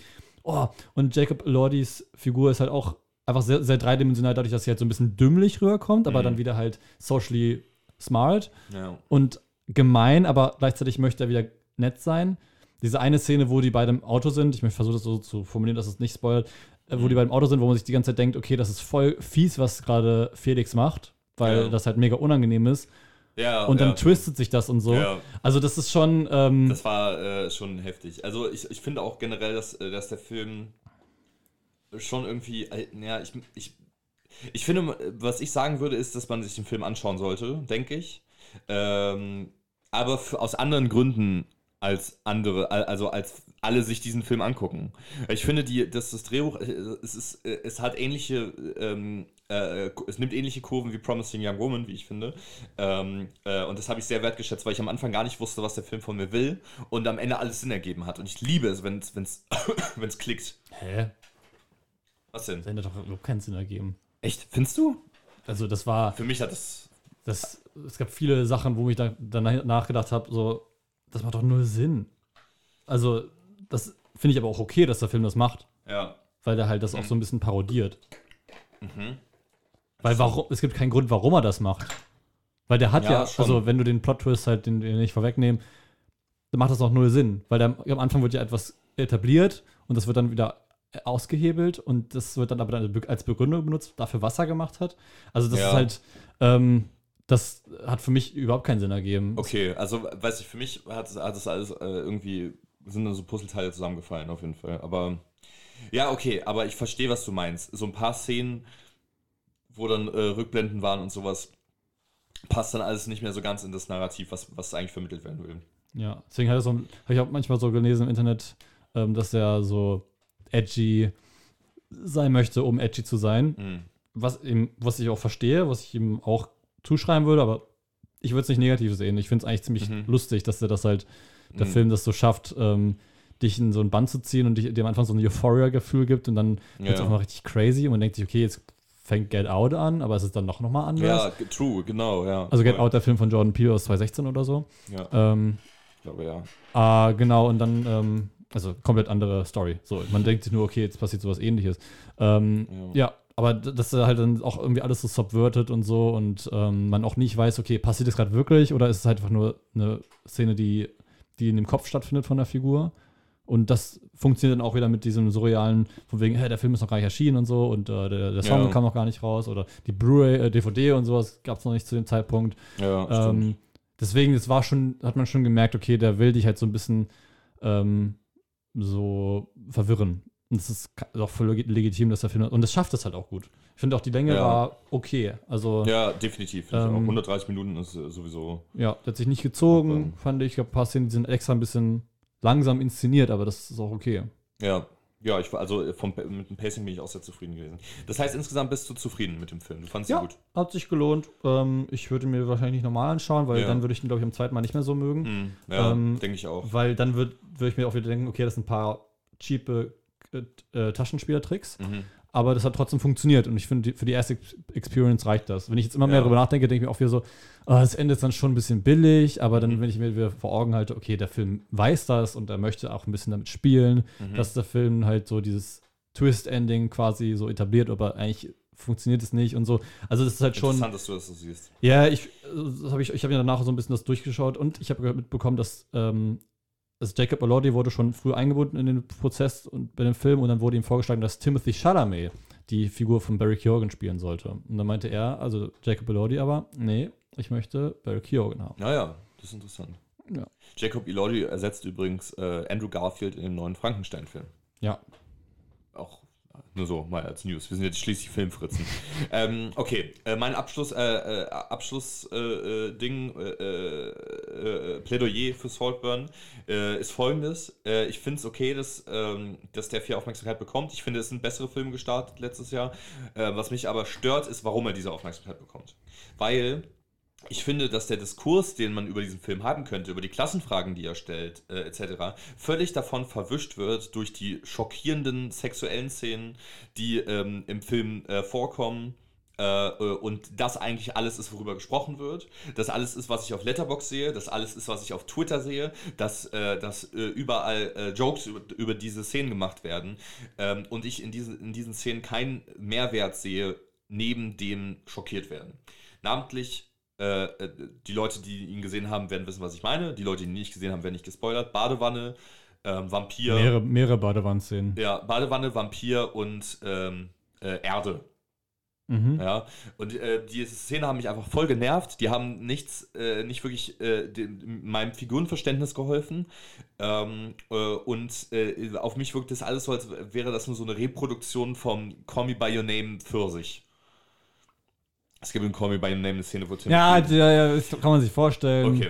Ja, gut, wenn du meinst, kann man sich das vorstellen. Natürlich kann man sich das vorstellen, muss man einmal nachdenken. Und das Ding ist, all diese Vampir-Szene hätte man, also das, was die Szene aussagen möchte, hätte man auch geschafft, ohne das so aufzublasen, wie es dann aufgeblasen wurde. Mhm. Und das hat mich echt genervt. Also an der Debatte wirklich. Oder in dem Film selbst? In dem Film selbst. Also okay. Du hättest es nicht so machen müssen. Du hättest einfach eine Sexszene schreiben können. Also, oder halt... Das ist auch zu einfach gewesen. Warum? Ja, weil es überall schon gab. Und deswegen hat man sich gedacht, wir machen einfach mal so eine Psycho-Sex-Referenz. Also das ist das Ding, was auch... was du vorher gesagt hattest, wegen Indiana Jones. Wegen Indiana Jones, dass man sich keinen Trailer angucken soll, weil wenn man dann die Shots sieht, erwartet man diese Shots. Und ich habe auf Twitter so viel über diese Badewannenszene gelesen und über halt diese Art und Weise, was da halt gezeigt wird und sowas. Ja. Und ich gehe rein und denke mir so, jede Minute kommt diese Szene. Ich weiß, was gleich passiert. So, und das war die ganze Zeit in meinem Kopf. Und es sollte nicht in meinem Kopf sein. Hatte ich aber auch ein bisschen. Das finde ich scheiße. Ja, mich hat auch wirklich so ein bisschen sehr genervt, dass immer dieselben Clips gezeigt wurden, die mir auch teilweise ein falsches Bild von dem Film vermittelt haben. Ja. Was wieder interessant ist, weil du dann halt denkst, okay, es wird ein anderer Film. Mhm. Da gab es auf jeden Fall diese eine Szene, wo Rosamund Pikes Figur und Barry Keoghans Figur sich in einem Café treffen und dann sagen, have you been good lately? Oder have you been feeling good? Oder well lately? Und dann sagen beide, not really. Mhm. Und dann hat auch irgendwann die Kommentare geschrieben, they act like the next scene won't be the most brutally sexual act anyone has ever seen oder sowas. Yeah. Wo ich dann auch so war, okay, ich habe jetzt schon eine große Erwartungshaltung. Und ganz oft habe ich diesen Clip gesehen, wo Rosamund Pikes Figur sagt, I was a lesbian for a while, but it was just too wet for me. Und so. Yeah. Und dann habe ich mir auch gedacht, warum wird diese Sequenz die ganze Zeit gezeigt? Ist das so lustig? So, yeah. Das ist halt wieder dieses, Gen Z ist ja so, ist so eine Phase, dass sie denken, dass sie alle sexuell auf einem ganz anderen Spektrum sind. So, literally, reproduziert doch nicht dieses Stereotyp von Boomern, dass sie sagen, oh nee, das ist nur eine Phase. Weil genau das hat dieser Film ja auch hat in der Situation gesagt. Ja, aber also das ist ja eine Persiflage sozusagen darauf. Also es ist ja eher, also ich glaube nicht, dass es die Aussage des Films ist. Nein, aber wenn man sich diese Szene nur alleine anschaut, Und okay, das wird von Leuten gepostet. Dann kommt das wirklich so rüber von wegen, schaut bestimmt mal, wie lustig, das ist doch nur eine Phase. So. Ja, voll. Und, da ich hoffe, niemand versteht mich gerade falsch. Nee, glaube ich nicht. Ich glaube, ich verstehe dich richtig. Gut. Da merkt man diese Aufmerksamkeitsökonomie von Hollywood, womit die Leute halt da reingezogen werden. Weil es wurde auch häufig als Erotik-Thriller bezeichnet. Ich finde es jetzt nicht far-fetched, also als wäre es kein Erotik-Thriller, aber es ist, darum geht es im Endeffekt nicht. Das ist nicht Thema. Es geht hier nicht exklusiv um Sex und darum, dass Leute irgendwie Badewasser trinken. Ich weiß nicht, ob es nur Badewasser war. Ja, nee, war es nicht, aber ich will es nicht zu explizit ausmalen. Ich habe die ganze Zeit während der Szene gefragt, haben sie die wirklich davor auch schön sauber gemacht? Weil das muss ja schon eklig sein. Ja. Weil, also für Barry Keoghan, der es gerade spielt. Aber manchmal machen die so an solchen Sets ja auch einfach irgendwelche Witze, dass sie nur eine Wasserflasche Wodka kippen oder sowas. Ja. Einfach nur, um die Person, die gerade diese Szene spielt, zu verarschen. Ich hätte vielleicht gedacht, dass also kann ja auch sein, dass es einfach keine Badewanne war. So, man sieht ja nur diesen Close-Up. Stimmt, vielleicht war es auch einfach irgendwie so eine weiß nicht, eine extra, halt ein Prop oder sowas. Aber trotzdem... Ja, schon, natürlich was Kuchen. Okay. Ja, aber das ist, ja, I don't know. Also das ist mir immer so sauer aufgestoßen, obwohl ich den Film trotzdem sehr sehenswert fand, wie gesagt, aber das hat mich ein bisschen gestört. Aber ja, ich finde es auch okay, dass der Film so ein bisschen sein möchte, dass man sich drüber aufregt und dass er so sich ein bisschen so dass er so eine gespaltene, wohl der hat gar keine gespaltene, wohl nicht gespalten aufgenommen, ne? Dass sich viele Leute den hassen und viele Leute den mögen. Ich glaube, er wird generally liked. Ich würde sagen, er wird, also er hat auf Letterboxd eine Durchschnittsrating von 3,5. Ich würde sagen, er wird durch die Bank weg als sehenswert gewertet. Also nicht als gut, nicht als mindblowing, sondern als gut bis okay. Okay. Also genau, aber ich sehe hier wenig Leute, die sagen, das schlechteste Film oder Zeiten. Das hat mich so ein bisschen an Ryan Johnson-Debatte, sonst hätte mich das daran erinnert, weil der wollte ja auch so ein bisschen edgy sein mit seinem Star Wars-Film. Aber der Film ist halt kein großes Franchise, deswegen ist es nochmal was anderes. Aber ich finde, es hat funktioniert. Ich bin sehr froh, dass ich den Film doch noch gesehen habe. Ja, das ist gut. Und kann ihn empfehlen. Das freut mich. Ja.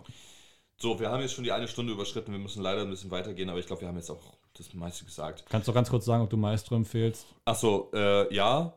Den habe ich auch geguckt. Von Bradley Cooper auf Netflix. Netflix mit Bradley Cooper. Von und mit Bradley Cooper.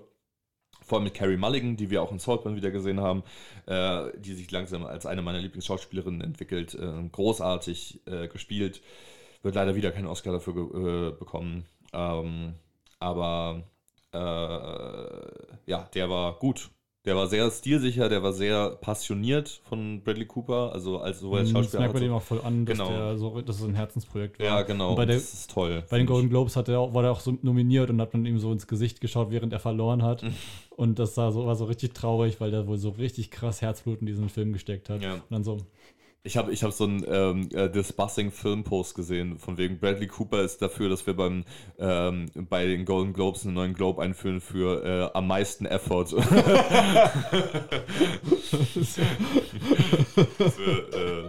Ja, also der wird wahrscheinlich auch wenig Liebe abbekommen, weil es einfach ein paar Filme gab, die ein Stück besser waren als der. Und der ist auch schon sehr Oscar-baity, weil der auch teilweise, ich glaube, ist er 4:3? Weiß ich gar nicht. Ich glaube, der Trailer war irgendwie 4:3. Also teilweise schwarz-weiß. Keine Ahnung. Ich verwechsel das manchmal. Ich hätte ja auch, ich habe auch Justice League, Zack Snyder's Justice League nicht mehr als 4:3 in Erinnerung, obwohl ich weiß, dass er 4:3 war. Ist irgendwie komisch.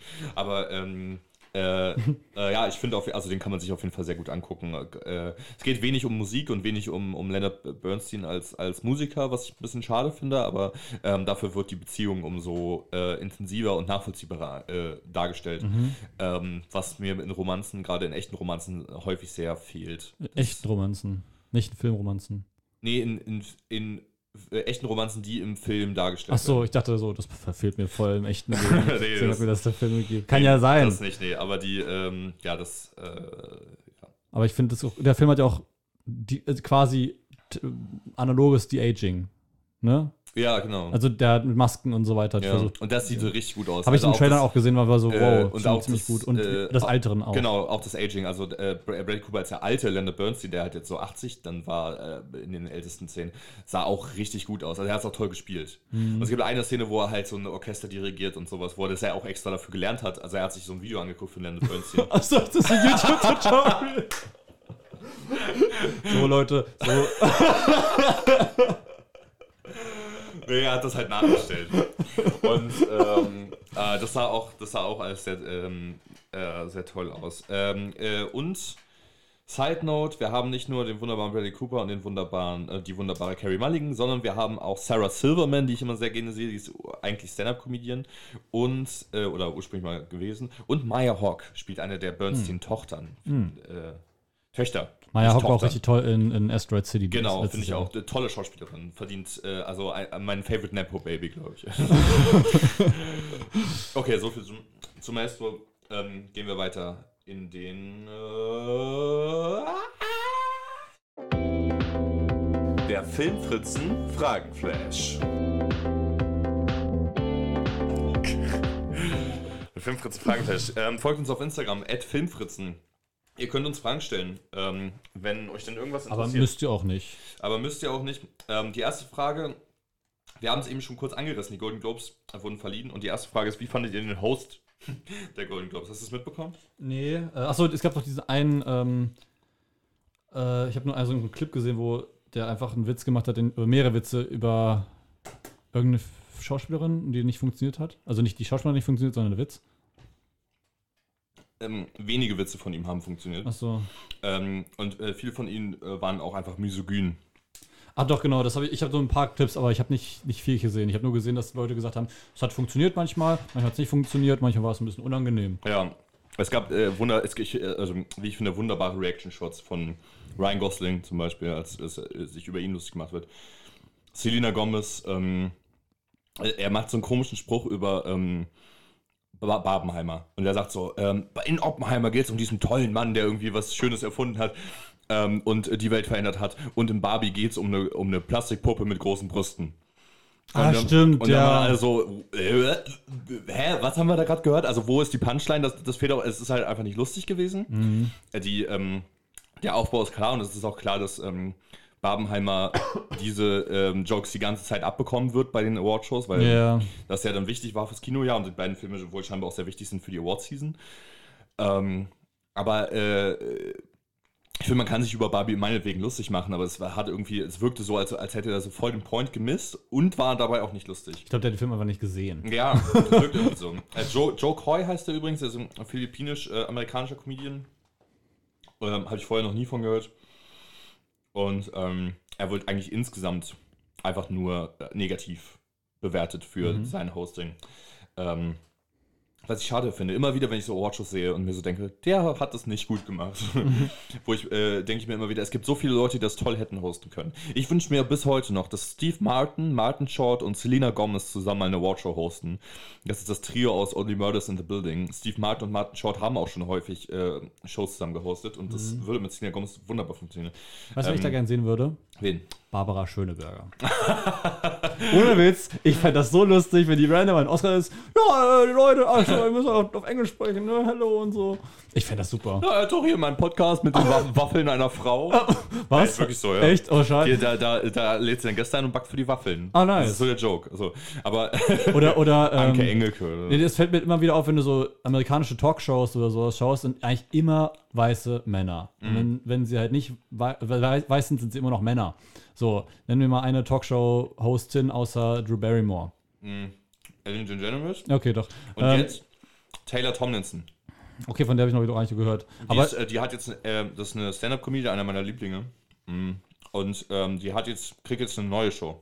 Mhm. Also, die startet jetzt und hat den Spot nach Stephen Colbert. Aber es stimmt schon. Also genau, Stephen Colbert, Jimmy Fallon, Jimmy Kimmel, Trevor Noah und so weiter. Also Jimmy Corden. James Corden, werde ich Jimmy genannt. Und dann gibt es auch diesen Seth Meyers und so. Mhm. Also durch die Bank weg eigentlich Männer. Und fast nur Männer. Und wenn du dir deutsche so Polit-Shows zum Beispiel anschaust, hast du Maybrit Illner, Maischberger, Früher Anne Will. Anne Will. Macht die nicht mehr? Ach schon, die macht nicht mehr. Gehört, ja. Und Barbara Schöneberger ist auch ein guter Host und so. Und das merke ich so, ja, das ist eigentlich schon progressiv und gut, aber warum gibt es das in Amerika nicht? So, weil es wird bei den Oscars immer debattiert, wer wird moderieren, und meistens ist es halt so Jimmy Kimmel oder Jimmy Fallon soll das machen oder Ricky Gervais oder keine Ahnung, also Ricky Gervais für weniger. Aber ja, ändert das mal. Ja, also ich glaube, wenn sich für eine Frau entschieden wurde, wurde sich häufig für eine falsche Frau entschieden. Also es gibt gute und schlechte Frauen. Was? Erik Hedrich? Nee, also ich würde sagen, dass Joker heute der falsche Mann war für die Golden Globes. Also das ist bestimmt auch gute, also richtige Männer gibt. Vielleicht ist es auch einfach die falsche Person. Und du musst dich immer im Geschlecht zusammenhängen. Du, ja, du hast ja jetzt gerade gesagt, wir brauchen eine Frau. Aber ich habe das anders formuliert. Ich denke nur, dass das Problem ist, wenn du jetzt eine Amy Schumer da hinstellst, die einfach eine furchtbare Comedian ist. Ich weiß nicht, ob die auch häufig irgendwie was gehostet hat, aber ich kann es mir gut vorstellen. Die eine furchtbare Comedian ist, dann werden Leute da drauf zeigen und sagen, siehste, Frauen können es nicht. Weißt du? Und dann das repräsentativ nehmen. Aber das würde bei Männern nie irgendwer machen. Nee, eben. Aber ich finde auch wirklich so viele Talkshow-Hosts aus Amerika richtig scheiße. Also Jimmy Fallon kann ich überhaupt nichts abhaben. Habe ich so ein richtig lustiges... Oh, was war das? Es gibt diesen einen Key-and-Peele-Sketch, wo einer so erzählt von wegen, ey, du hast doch im Büro erzählen, also lachen immer noch alle über deinen Witz, sagt Michael Key zu Jordan Peele. Also, ey, kannst du mir diesen Witz erzählen? Alle lachen darüber und so. Okay, dann fängt das an. Also, eine Frau geht in eine Bar und lacht dann so richtig. So. Und der guckt so, ey, das war nicht mal das Setting. Ich bin noch nicht mal fertig mit dem Setting. Und bei jedem nächsten Satz bestellt sie was und so. Und dann lacht er die ganze Zeit durch. Und dann bei der Punchline lacht er aber nicht. Aber dann halt wieder von wegen, ja, einfach nur, wo er das Setting erklärt. Das findet er richtig lustig. Und dann hat jemand in die Kommentare geschrieben, oh, that's so bold of Keanu Peele to call out Jimmy Fallon like this. So, weil das fuckt mir auch wirklich ab, dass aber jeder Scheiße lacht, obwohl es halt nicht mal lustig ist. Oder nicht mal ein Witz sein soll. Aber genau, ich glaube, jetzt haben wir die Frage breitflächig beantwortet. Ja, auch wenn wir haben die Golden Globes nicht geguckt, haben die ganze Show gesehen, aber das, was wir mitbekommen haben, also war furchtbar, das war wohl auch als kurzfristig, der hat innerhalb 10 Tage gebraucht für, hat vor 10 Tagen erst einen Gig gekriegt und dann halt die Golden Globes moderiert, und der hat auch gesagt, Leute, war scheiße, weiß ich, war kurzfristig, sorry, so, aber naja. Genau. Merke, wie unorganisiert die sind. Ja, definitiv. Jimmy Kimmel macht ja jetzt wieder die Oscars, und ich finde, der hat es immer gut gemacht. Das ist auch ein Safe-Bet, aber ich würde auch gerne, also Ellen DeGeneres hat ja auch häufig die Oscars schon, ich glaube 2-3 Mal oder so gehostet, und die finde ich jetzt auch nicht schlecht gemacht, wobei ich die heute gar nicht mehr für irgendwas einstellen würde, aber sehen wir dann. Genau, dann eine interessante Frage habt, wo wir gerade bei Award Season sind. Da können wir ja auch dann im Februar und März wahrscheinlich nochmal mehr drüber sprechen. Die Oscars werden im März verliehen. Aber haben wir jetzt schon mal Bets für Best Picture? Also was wir denken, was könnte Best Picture gewinnen bei den Oscars? Ich finde, das habe ich auch schon häufig gesagt, ich finde, die letzten Jahre konnte man es immer so ein bisschen riechen. Mhm. So Everything, Everywhere at Once war relativ klar, würde ich sagen. Parasite hätte ich wahrscheinlich nicht erwartet. Parasite habe ich auch nicht erwartet, aber im Nachhinein ergibt es so viel Sinn. Ja. Aber einfach, weil es kein englischsprachiger Film ist. Aber Everything Everywhere at Once war irgendwie relativ klar. Und dieses Jahr finde ich es so schwierig. Also ich glaube schon, entweder Barbie oder Oppenheimer. Ja, das ist spannend, weil Oppenheimer hat ja den Golden Globe gewonnen für den besten. Er hat allgemein sehr stark bei den Golden Globes abgeräumt. Und ob es sich tatsächlich zwischen denen entscheidet, weil ich glaube, was du ein bisschen unterschätzt, könnte Poor Things sein. Ich freue mich richtig auf den Film, aber ich habe noch nicht gesehen, und der hat auch. Ach stimmt, ja doch, der könnte halt auch. Weil der hat nämlich auch den Globe gewonnen für Best Comedy Musical. Mhm. Und das kann sein, dass da Barbie dann auch ein bisschen untergeht. Aber das weiß ich noch nicht. Und das ist dann halt das Doofe, weil wir haben halt Poor Things noch nicht geguckt, The Holdovers noch nicht geguckt. Was auch daran liegt, dass er noch nicht gestartet ist. Weil die noch nicht gestartet sind. Priscilla, diese ganzen Sachen. Aber ich glaube, wenn ich Geld setzen müsste. Ach, schwierig. Die Golden Globes sind tendenziell konservativer als... Ich glaube, Barbie. Ich leg mich fest. Na gut, dann sage ich Poor Things. Okay, so, haben wir jetzt, und wir glauben beide nicht, dass Oppenheimer gewinnt. Ich glaube, die Oscars sind so ein bisschen, ich will gar nicht progressiver sagen, sondern eher halt linker als die Globes. Ich glaube, die sind einfach ein bisschen populistischer. Ach so. Also, ja, so kann man es auch sagen. Ich finde nicht, wenn ich eine Oscar-Entscheidung predikten muss, dann denke ich nicht daran, welchen Film findet die Academy wirklich am besten, sondern welchen Film wollen sie zeigen, dass das die Academy wohl am besten findet. Und das, damit möchte ich ganz klar sagen, das ist nicht gegen Barbie gerichtet. Ja. Ich mag Barbie, den Film.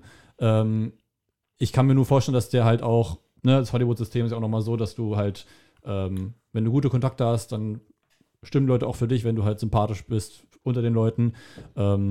Deswegen, also Meryl Streep hat, glaube ich, hat die nicht irgendwie 5 Oscars oder, ne, 3 Oscars oder so? Also, ich glaube 3, ja. Auch Jamie Lee Curtis, sorry, also die hat jetzt, finde ich, nicht die bombastischste Performance aller Zeiten abgeliefert in Everything Everywhere All at Once. Die wurde halt ausgewählt, weil sie gemocht wird. Ja. Glaube ich. Das ist jetzt so mein pauschales Pauschal. Das haben wir auch schon gesagt, das sehe ich aber auch ganz genauso. Genau, und deswegen glaube ich, sind die Academies halt mehr darauf fokussiert, okay, wir machen das weniger abhängig davon, wie gut der Film im Endeffekt ist, sondern halt, was wir repräsentieren wollen und ja, was halt so ein bisschen im Trend ist. Ich habe jetzt bei den Oscars jetzt noch nicht mitbekommen, dass irgendein kleiner Film, der wirklich richtig schön ist, dann wirklich was gewinnt. Ich meine, das war ja so obvious, dass Guillermo del Toro gewinnt für Pinocchio letztes Jahr. Und nicht, dass der gestiefelte Kater auch nur eine Chance hätte. Ich finde, er hatte eine Chance und ich war ein bisschen enttäuscht, dass er... Ich war mir eigentlich ziemlich sicher, also... Ja. Das wäre schon eine krasser Twist gewesen, wenn der nicht gewonnen hätte. Und das meine ich halt. Wie gesagt, das ist ein super Film, Pinocchio, gewesen, ohne den halt da wieder delegitimieren zu wollen. Ja. Oder? Ja. Ja.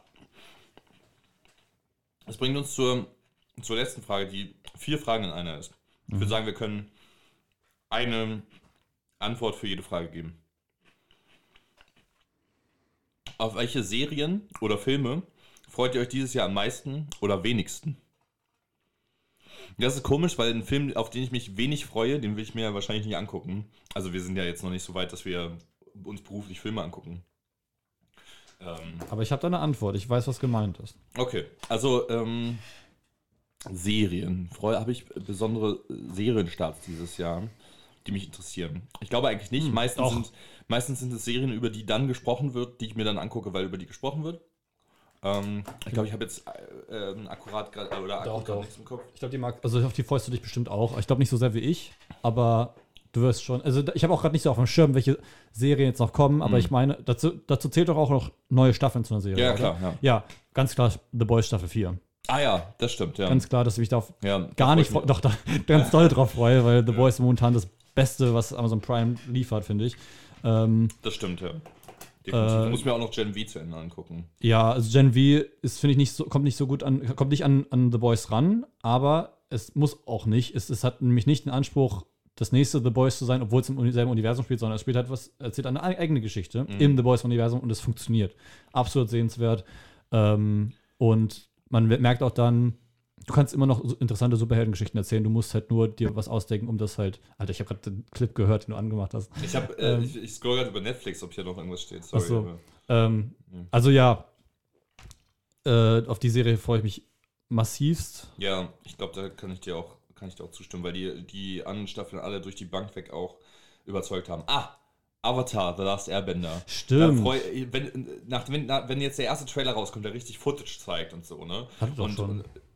Echt? Aber jetzt so mit Schauspiel und alles? Also es waren keine Voicelines, aber es wurden schon Bilder gezeigt. Ja, da erinnere ich mich noch dran. Aber sonst, da freue ich mich drauf, je nachdem, was so mein erster Eindruck davon wird. Weil das könnte auch immer noch, sage ich, das könnte ein völliger Reinfall sein. Aber One Piece haben sie auch hinbekommen. Ja. Genau, aber das hätte auch ein völliger Reinfall sein können. Hätte, ja. Also ich habe auch One Piece mir die erste Staffel angeschaut, also von der Netflix-Realadaption. Ich finde es nicht so gut, wie alle anderen sagen, aber es macht schon Spaß und ist okay. Ist halt so ein bisschen trashig und hat so 2000er Fantasy-Vibes. So schlechtes, nicht sehr gutes CGI, sagen wir so. Und so ein bisschen übertrieben. Ist okay, also habe ich schon darüber gesprochen. Ja. Ein Film, auf den ich mich überhaupt nicht freue, ist Madame Web. Ah, ja, stimmt. Ja, das ist auch ein guter Guess. Der Trailer war furchtbar. Und es gibt auch so ganz viele Shots von diesem einen Typen, der halt irgendwie der Antagonist sein soll, glaube ich. Und dann hat jemand runtergeschrieben, this looks like a picture from The Boys character, a parody of Spider-Man. Ja, weil es halt auch wirklich ein richtig schlechtes Kostüm ist. Stimmt, ja. Und die Kamera, also so schlecht belichtet auch, es sieht so amateurhaft einfach aus. Ja. Also die Sony-Filme sehen, haben generell diesen, also nicht generell Sony-Filme, sondern diese Sony-Superhelden-Filme haben so diesen Amateur-Look, finde ich. Venom sieht auch manchmal amateurhaft aus, aber bei dem Film war es jetzt nochmal viel, viel krasser. Ja. Bei dem Trailer. Ja, das stimmt. Das stimmt. Und warte mal, also Kraven the Hunter kommt auch dieses Jahr raus. Stimmt. Und kommt nicht noch einer raus? Der aus dem Franchise ist? Morbius 2. Venom 3, glaube ich, oder? Kommt das schon dieses Jahr? Also steht hier gerade. Also das ist wirklich auch, soll im November starten. Ja. Dune startet dieses Jahr. Ja, genau, da habe ich auch gerade dran gedacht, weil der stand nämlich bei deinem Most Anticipated Film 2023 auf Platz 2 und kam dann nicht raus, weil er verschoben wurde. Dune 2 und Poor Things freuen mich richtig doll jetzt. Ich freue mich sehr auf Poor Things, ich freue mich sehr auf The Holdovers, halt auf alle anderen Filme, die halt so einen krassen Oscar-Bass kriegen, die halt jetzt erst bei uns starten. Priscilla freue ich mich auch drauf. American Fiction soll auch sehr gut sein. All of Us Strangers, der neue Film mit Andrew Scott und Paul Mescal, so eine Zeitreiseromanze, klingt auch super spannend, also da habe ich auch richtig Bock drauf. Das sind halt alles Dinge, die ich irgendwie im Auge behalten möchte. Und The Zone of Interest, ich habe letztens Anatomy of Fall geguckt, guck ihn dir an, falls du noch die Chance dazu hast, im Kino macht er auch richtig Bock. Und da spielt Sandra Hüller mit, großartige Schauspielerin, deutsche Schauspielerin, und die spielt auch in The Zone of Interest mit, da geht es wohl irgendwie um den Holocaust, das ist so das Einzige, was ich darüber weiß. Vielmehr nicht, deswegen, aber es ist auch ein nicht englischsprachiger Film. Deswegen sehr spannend. Genau, das sind alles Filme, auf die ich mich freue. Wenn es jetzt um Blockbuster geht, freue ich mich auf Kung Fu Panda 4. Bin ich ganz ehrlich, ich freue mich auf Kung Fu Panda. Ich habe den ersten gesehen, aber den zweiten und dritten habe ich noch nicht geschaut. Ich finde es spannend, dass das Franchise weitergesetzt wird. Ich finde, auch am dritten hätte man auch enden können. Ähnlich fühle ich über Alles steht Kopf 2. Der Trailer sah gut aus. Ich mochte den ersten sehr.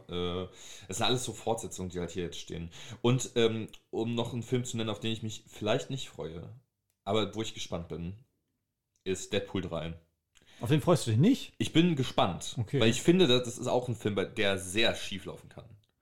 Und je nachdem, wie weit sie gehen mit der Self-Awareness und diesen, weiß nicht, macht Deadpool jetzt einen Joke drüber, dass er nicht animiert ist, wegen Spider-Verse, weil das ja auch ein Multiversumsfilm mit Sicherheit wird und sowas. Wie peinlich wird das? Also, das kann sehr peinlich werden, deswegen. Ich finde es auch lustig, dass Into the Spider-Verse 2, also Across the Spider-Verse 2, jetzt Beyond the Spider-Verse wird der, glaube ich, heißen, dass der immer noch, glaube ich, für dieses Jahr angekündigt ist, obwohl die dieses Jahr definitiv nicht rausbringen werden, weil die irgendwie 5 Jahre für den letzten Teil gebraucht haben. Ja, das stimmt. Und den gerade so erst fertig geschafft haben. Ja. True. Deswegen, da freue ich mich, also ich freue mich drauf, wenn der dann irgendwann rauskommt, aber ich dachte halt, der wurde so produziert, dass die so back-to-back rauskommen können, wie Avengers Infinity War und Endgame. Das ist halt ein bisschen schwieriger. Halt so, ja, weil die halt ich habe das ganz oft mitbekommen, dass sie den gerade so mit Ach und Krach den eben gerade geschafft haben. Eine sehr tolle Redewendung. Ja, und das Ach und Krach hört sich so richtig bäuerlich an. Nichts gegen Bauern, bin ja selber fast einer. Aber you know. Ja. Und 2 Filme, die ich noch erwähnen würde, wären Joker, Folie 2, was auch schwierig werden kann. Ich habe das Gefühl, also der könnte eventuell den ersten Film kaputt machen, weiß ich nicht, weil er will halt Musical werden, immer noch 2 wunderbare HauptdarstellerInnen, also Joaquin Phoenix und aber halt Lady Gaga, die neu dabei ist, was ich sehr spannend finde, aber weiß nicht, sehe ich auch Potenzial dafür, dass er scheitert, und worauf ich mich auch auf jeden Fall nicht freue, ist das Schneewittchen-Remake, das ich mir nicht anzugucken. Und das liegt nicht an den Dingen, die sonst über diesen Film gesagt werden, gerade im Follow-up von dem Ariel-Remake, sondern einfach daran, dass Disney bitte aufhören soll mit seinen Remakes, weil keiner davon mich jemals überzeugt hat, außer das Dschungelbuch. Das fand ich toll. Aber wenn du den jetzt nochmal anschaust, glaube ich... Gute Frage, ich war 14, als ich den das erste Mal... Ja, haben wir den dann zusammen, also für dich das zweite Mal geschaut? Weil wir haben auf jeden Fall damals auch zusammen geschaut. Echt, haben wir den geschaut? Ja, ich habe noch bildlich im Kopf. Kann sein, dass ich den dann das zweite Mal geschaut habe, ich bin mir nicht sicher. Ja, aber, weiß nicht, kann ich mir nicht vorstellen, dass der gut wird. Ja, ich verstehe. Oder dass er irgendwie sehenswert wird oder irgendwie einen Wert hat oder was auch immer. Ich habe manchmal bei solchen Filmen, wo sich so ganz viele Konservative oder Rechtspopulisten darüber aufregen, dann habe ich manchmal Bock, den Film zu schauen. Ich wollte eigentlich deswegen Captain Marvel anschauen. Ah, ja. Aber jedes Mal, ich wollte das mit einer Kommilitonin machen, jedes Mal, wenn wir halt einen Termin festgelegt haben, ist irgendwas dazwischen gekommen. Und es war wirklich jedes Mal so, es fühlt sich so an, als hätte ich keinen Bock, das wirklich zu machen. Aber ich hatte wirklich Lust und dann hatte ich Corona und dann musste ich wegen Bahnstreik einen früheren Zug nehmen und so. Es war wie immer sehr, sehr suboptimal. Ich würde sagen, wir gehen gleich zum Trailer-Quiz rüber, oder? Oder hast du dir noch was aufgeschrieben? Nee, ich würde es jetzt auch schnell mal hier machen. Ja, genau. Ganz kurz noch Serien, die außerdem noch nächstes Jahr starten, weil Serien jetzt gerade ein bisschen untergegangen sind. Die Ted-Prequel-Serie, auf die ich Bock habe. Ted zu diesem Bär? Teddybären von Seth MacFarlane. Ein Mr. und Mrs. Smith Remake. Ich dachte, es wäre ein Film, aber es ist scheinbar eine Serie mit Donald Glover. Ich liebe Mr. und Mrs. Smith bei Peter Angelou. Ich dachte, du sagst, du liebst Donald Glover, weil dem würde ich zustimmen. The Penguin mit Colin Farrell. Stimmt. The Acolyte und Skeleton Crew. Das sind bei Star Wars-Serien, die rauskommen sollen. Und Echo ist ja jetzt schon gestartet. Echo ist ja keine Star Wars-Serie. Nee, aber ist halt eine Marvel-Serie. Und Ironheart soll auch starten und Daredevil soll starten und ach Gott, schon wieder so eine Scheiße. Also so eine Masse an Content, geh mir nicht auf die Nerven. So, aber das ist alles und ein Suicide Squad Anime scheinbar. Suicide Squad Isekai heißt so, das ist jetzt das, was hier jetzt bei Google gerade rauskommt. Dann machen wir mal weiter mit dem Trailer-Kurs. Mit dem hier. Das Filmfritzen Trailer Quiz. Für die wenigen von euch, die das Filmfritzen Trailer Quiz noch nicht kennen, es läuft so ab. Felix und ich gehen raus aus dem Studio auf die Straße und dann ist dann ein riesen Bagger. Und dann machen wir die Baggerwette aus. Nein, das nur mit Film. Nur mit Film, genau. Nein, das war natürlich nur ein Spaß. Du kannst den Leuten zutrauen, dass sie Ironie verstehen. Ja, genau. Wir laden jeweils einen Trailer runter, nur die Audio davon. Felix hat diesmal mir einen aktuellen Trailer mitgebracht. Ich habe Felix einen Trailer mitgebracht von einem Film, der schon existiert. Wir hören uns das jeweils an, sagen dann Stopp, wenn wir erraten, um welchen Film es sich handelt. Aber nicht zeitgleich. Also erst einer von uns, dann der andere, weil sonst wäre das schon ziemlich schwierig. Schwierig mit zwei Audiospuren. Ja, wir haben die nicht gedownloadet, weil das darf man nicht, weil das ist eigener Content. Genau, wir streamen die hier gerade. Genau, glaubt uns. Okay. Uns kann man vertrauen. Mit dem Trailer für dich, es ist ein Film, der schon rausgekommen ist. Ich bin sehr gespannt. Ich weiß gar nicht, ob du den Film überhaupt gesehen hast. Das heißt aber nicht, dass man ihn nicht erkennen kann. Okay. Far away, as north as we can go, once stood an enchanted forest. You've seen an enchanted forest? Yes, it was a magical place, but something went wrong. Since then, no one can get in or out. Wow, Papa, that was epic. What would I do without you? You'll always have me. Has Elsa seemed weird to you? She seems like Elsa. There's this voice. Voice? What does that mean?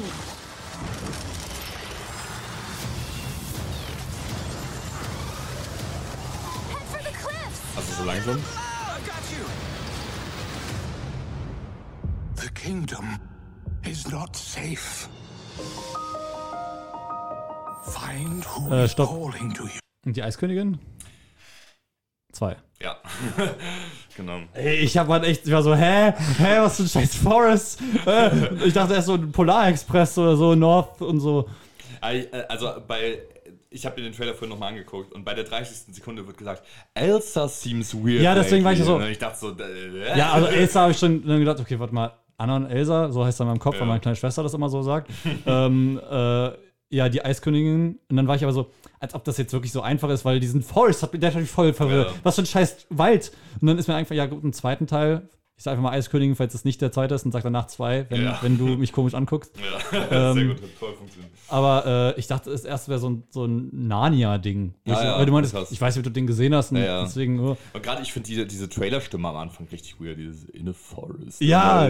Oder Up North as you can go. Weil das hört sich an wie so ein Anfang 2000er-Ding. Ja, voll. Und das hat mich auch voll. Fand ich tricky, sehr spannend. Ja. Tricky. Aber nee, die habe ich auch gesehen. Ich habe die ersten beiden geschaut. Ja. Ich habe die sogar mehrfach geschaut. Ah, krass, ja. können wir Anne und Elsa schauen? Ja, ja. so läuft es so wie bei mir Indiana Jones. Ja. Ich habe den mal high geguckt. Ich dachte so, ich habe jetzt Gras geraucht, jetzt werde ich das erste Mal Frozen 2 angucken. Das war nicht die beste Idee, der ist ein bisschen länger als der erste und naja, ich mag ihn nicht so, um ehrlich zu sein. Aber er ist abenteuerlicher. Es kommt ja jetzt auch der dritte Film raus. Das ist das erste Mal in der Geschichte von Walt Disney Animation, dass die 2 Sequels zu einem Film machen. Und die auch im Kino starten. Die im Kino starten, genau. Weil danke für die Folge. Es gab generell, ich habe da mal ein Video-Essay drüber gemacht, 2020, auf meinem alten YouTube-Kanal, über Disney-Sequels. Und es gibt eigentlich nur 3 Filme, die tatsächlich im Kino fortgesetzt wurden von Disney. Das ist Bernhard und Bianca, dann Ralf Reichs und Frozen. Das war's. So, okay, gehen wir weiter. Dein Feld, ich glaube, das wirst du sehr, sehr schnell erraten. Okay. Also ich glaube, das wird das Einfachste. Madame Web. This is Bella. Bella. This is Poor Things. Ja.